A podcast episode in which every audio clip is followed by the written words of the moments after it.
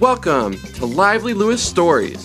Buckle up because you're about to join Levi and Ivy on an adventure. All you need is your imagination, and off, Off we go! Lively Lewis Stories! Levi took a sip of water and winced. His throat hurt so bad he could hardly swallow. Ugh, he murmured to his sister Ivy. I don't like being sick. Me neither, Ivy replied, sneezing into a tissue. Poor Levi and Ivy had winter colds, and they were stuck in bed with nothing to do. They had already played Candyland a dozen times, drew pictures on their tablets, and read every storybook in the house. There was nothing left to do, and they were so bored. Oh no! I wish we were on the beach, Levi said. I'd build the biggest sandcastle you ever did see. And I would try out my new flippers, Ivy said, looking at the purple flippers hanging in her closet. I would swim with all the fishies in the sea. Well, except for the sharks. As the children tossed and turned in their beds, they began hearing ocean waves and seagulls flying overhead.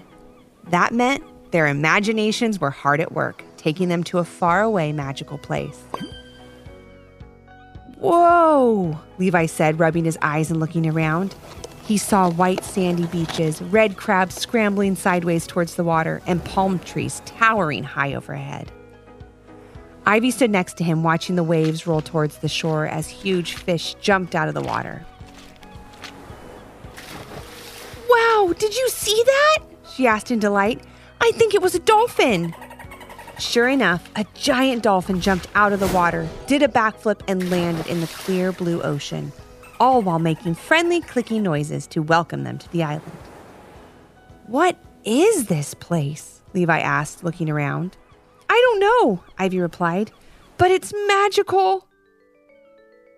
There were bright yellow bananas hanging from the trees, exotic birds flying through the air singing delightful songs, and a giant waterfall in the distance cascading into a crystal clear pool of water. Whoa, the kids said in unison. This sure beats Candyland, Levi exclaimed. And hey, my throat doesn't hurt anymore. I don't feel sick either, Ivy said happily. I just wish I had my purple flippers. At once, Ivy was dressed in a pink swimsuit, wearing a snorkel mask and purple flippers. Levi was dressed in snorkel gear too, and they both ran into the water as fast as they could, flippers and all. Diving into the big blue ocean, Levi could swim better than he ever could before. Ivy followed close behind, swimming through the water with ease. The magical island gave both of them superhuman abilities, and they swam with lightning speed. Watch me! Ivy shouted through her mask. She did somersaults in the water, turning over and over. This is fun! Levi yelled as he did a torpedo move, sending him spiraling through the ocean like a human torpedo. Not only were they able to do fun tricks in the water, they were also able to breathe and talk without going up for air. The children were having so much fun, they didn't notice the visitors surrounding them. All of a sudden, they found themselves face to face with a lovely mermaid. Looking around, Levi and Ivy saw lots of mermaids and mermen swimming in every direction. They smiled at the children and motioned for them to follow. Along the way, they saw tropical fish of every size and color. They smiled happily as a giant octopus waved hello with all eight arms. And they even saw an old shipwreck on the ocean floor. Much to their surprise, one of the mermaids led them towards the old ship, swimming through one of the windows and motioning for them to come along. I wonder what's in that old ship, Ivy thought, feeling a bit afraid. I hope there aren't any sharks in there. I hope there's a hidden treasure, Levi imagined. But he too felt a little afraid of what they might find. As they entered the dark ship, they looked around, letting their eyes adjust. The friendly mermaid waved to them. Carefully, they swam through the cabin towards the bow, which was the front of the ship. Look, Ivy said, it's the steering wheel. She swam to it and began to turn it left and right. That's called a helm, Levi explained. He'd learned all about the parts of a ship at school. The mermaid motioned for the kids to come see what she'd found. Much to their surprise, she pointed to a large wooden box that was locked. Levi swam right to it, convinced it was a treasure box. How will we open it? Ivy asked. Levi yanked as hard as he could, but the lid wouldn't budge. There had to be a way to get the lock open. They looked at the mermaid and asked, Do you know how to get the box open? She smiled and nodded. Then, with the wave of her hand, the lock fell off and the lid creaked open slowly. What they saw was quite a sight.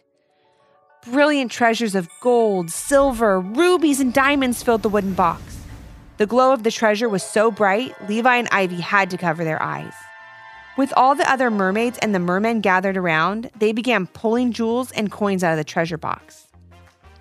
One of the mermaids handed Ivy a beautiful gold necklace with purple amethyst sparkling in the water.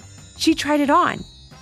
Oh, it's so pretty, she said, twirling around in the water. And look, it matches my purple flippers. One of the mermen handed Levi a gold crown with rubies lining the rim. He put it on and he said, Just call me King Levi.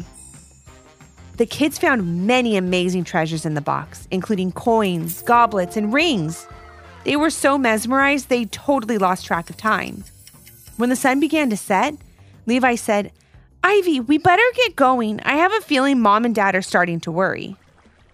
Okay, Ivy said reluctantly.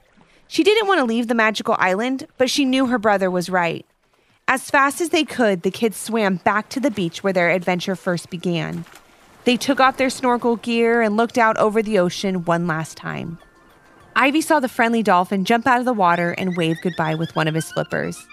He made chirping and clucking noises just to say goodbye.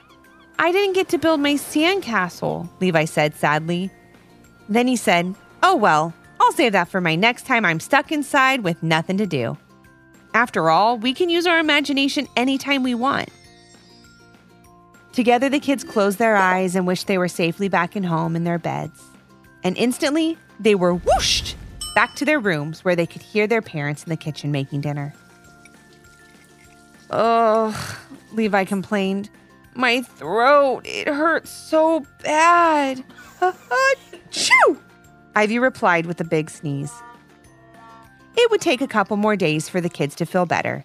Until then, they were stuck in bed with nothing to do. Well, I guess we'll have to play another game of Candyland after dinner, Levi said. Or, Ivy suggested, maybe, just maybe we'll go on another magical adventure. An adventure with our amazing imaginations.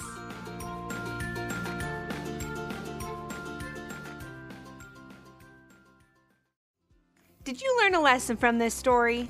If so, what was it? And parents, do your kids have a story idea? Leave a comment on our Apple Podcast review page with five stars, the idea, and your kid's name for a chance to join Levi and Ivy on their next adventure. Until next time. Thanks for listening. Come back for more.